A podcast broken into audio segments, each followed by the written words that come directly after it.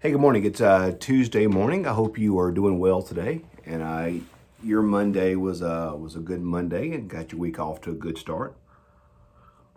As we begin our time together today on this Tuesday morning in Galatians. Yesterday we started out our study in Galatians. What we're to what we're to do is we're to take a different just a section of, uh, of Galatians each day and, and walk through that. And um, most most of the chapters of Galatians lay out with basically one sex, two sections per chapter.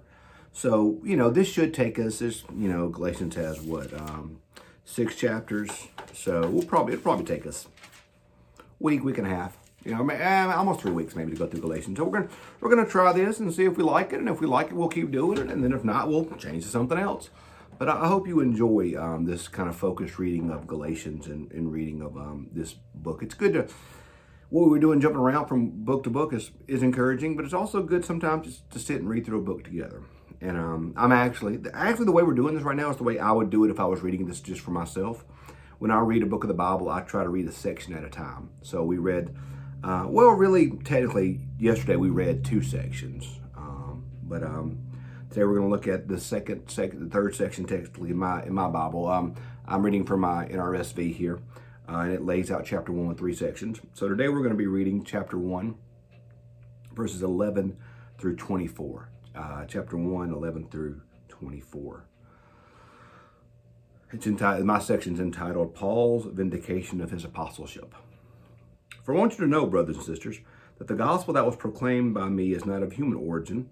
For, did, for I did not receive it from human source, nor was I taught it, but I received it through a revelation of Jesus Christ. You have heard, no doubt, of my earlier life in Judaism. I was violently persecuting the church of God and was trying to destroy it. I advanced in Judaism beyond many among my people of the same age, for I was far more zealous for the traditions of my ancestors. But when God, who had set me apart before I was born and called me through his grace, was pleased to reveal his Son to me, that I might proclaim him to the Gentiles, I did not confer with any human being, nor did I go to Jerusalem to those who were already apostles before me, but I went I went away at once to Arabia, and afterwards I returned to Damascus. Then after three years I did go up to Jerusalem to visit Cephas, but stayed with him fifteen and stayed with him fifteen days. But I did not see any other apostle except James, the Lord's brother. In what I am writing to you before God, I do not lie. Then I went to the region of, of Syria and Cilicia, and I was still unknown by sight to the churches of Judea that are in Christ. They'd only heard it said, The one who formerly was persecuting us is now proclaiming the faith he once tried to destroy. They glorified God because of me. Okay, this is my Bible entitled this section. It says this is Paul's vindication of his apostleship. Let's talk about what Paul's doing right here. Um, this is setting up towards a conflict we're going to see in chapter 2 between Paul and in Peter.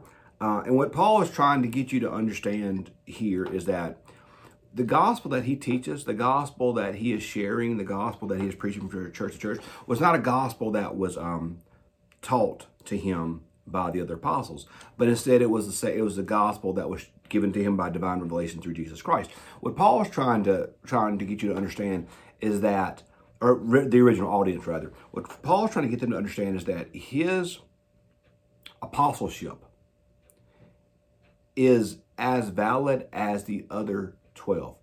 Let's talk real quick about what an apostle is in the biblical context. Uh, the Bible has the okay, the 12 disciples became well the 11 apostles. Then you add in Matthias, and so that gets to 12. And Judas committed suicide, but the disciples transformed to the apostles. The disciples were the followers of Christ. The apostles were the organizers of the church. Thus, our creed that we recite on Sundays many times is called the Apostles' Creed. Scripture speaks a lot about the faith handed to us by the apostles.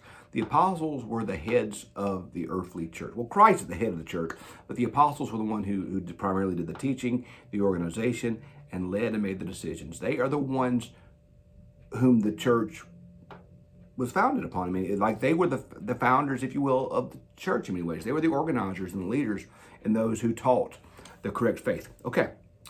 But what Paul wants you to understand is in the same way that Peter and John and James and others were apostles, he's an apostle. Because biblically, an apostle is one to whom Jesus Christ has physically appeared and gave a specific mission. So what Paul will say is that he, the vision that he had on, Damas- on the Damascus Road was basically that was much like Peter and Andrew following Jesus. Just as Jesus uh, physically came to them and said, Follow me, and I'll make you fishers of men. In the same way, Paul is saying that when Jesus came to him on the Damascus Road, and when Jesus gave him this revelation, that is the same, um, the, the same sending out, the same, the same ordination, if you will, the same commissioning that they had. So, in the same way that the original disciples are now apostles, Paul is letting you know that he is an apostle. And so he's saying that the, the gospel that he's preaching was not something that he was taught, but this was given to him by Jesus. And so that is one of the, and so within this, it's a, it's a way that you can know that you can trust the teachings of Paul because Paul's saying, I, I wasn't taught this by the disciples. They didn't teach this to me. The apostles did not teach this to me. This is given to me by Jesus. What he'll say then is then look at what I'm teaching and look at what they're teaching. And it's the same thing. That's the power of God, is that we are both teaching the same gospel.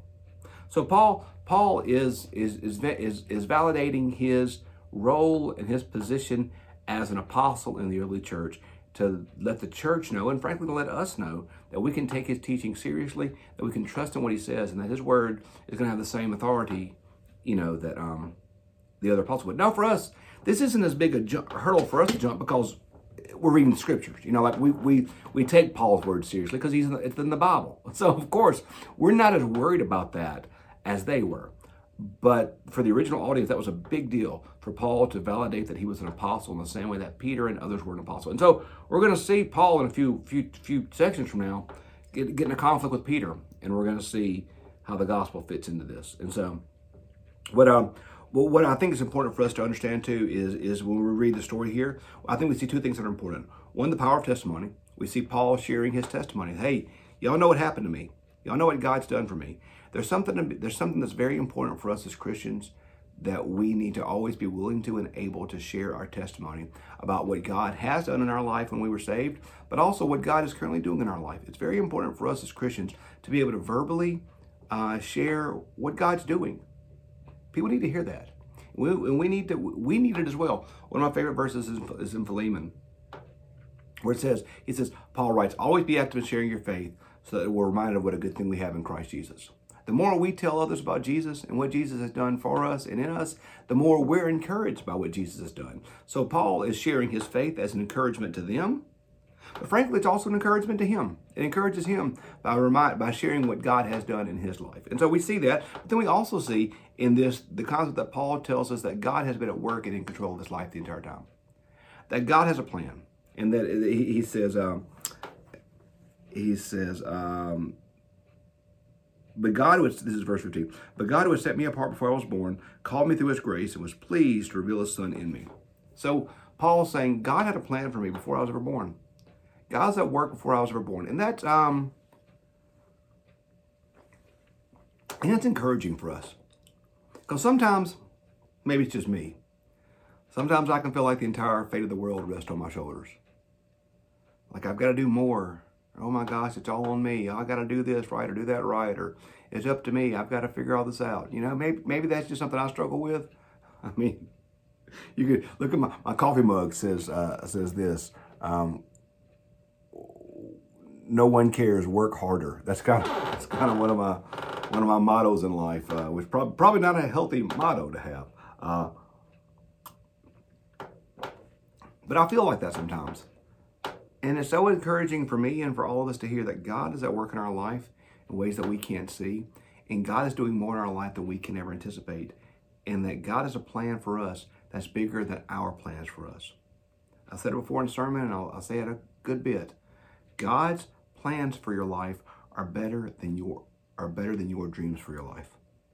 What God has planned for you is better than anything that you could dream for you. So trust in him. Trust in him. Paul trusted. Paul understood what God was doing, and Paul did amazing things for the kingdom and amazing things for the church because of his trust in God. So that's a great encouragement for us today. God is working your life. God's doing great things. So trust in him.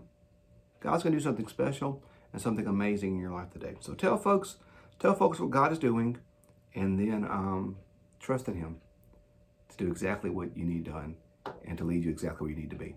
He's got a great plan. Hey, love you guys. Praying for you. Have a great Tuesday. We'll see you tomorrow for our Wednesday morning Bible study. See you then.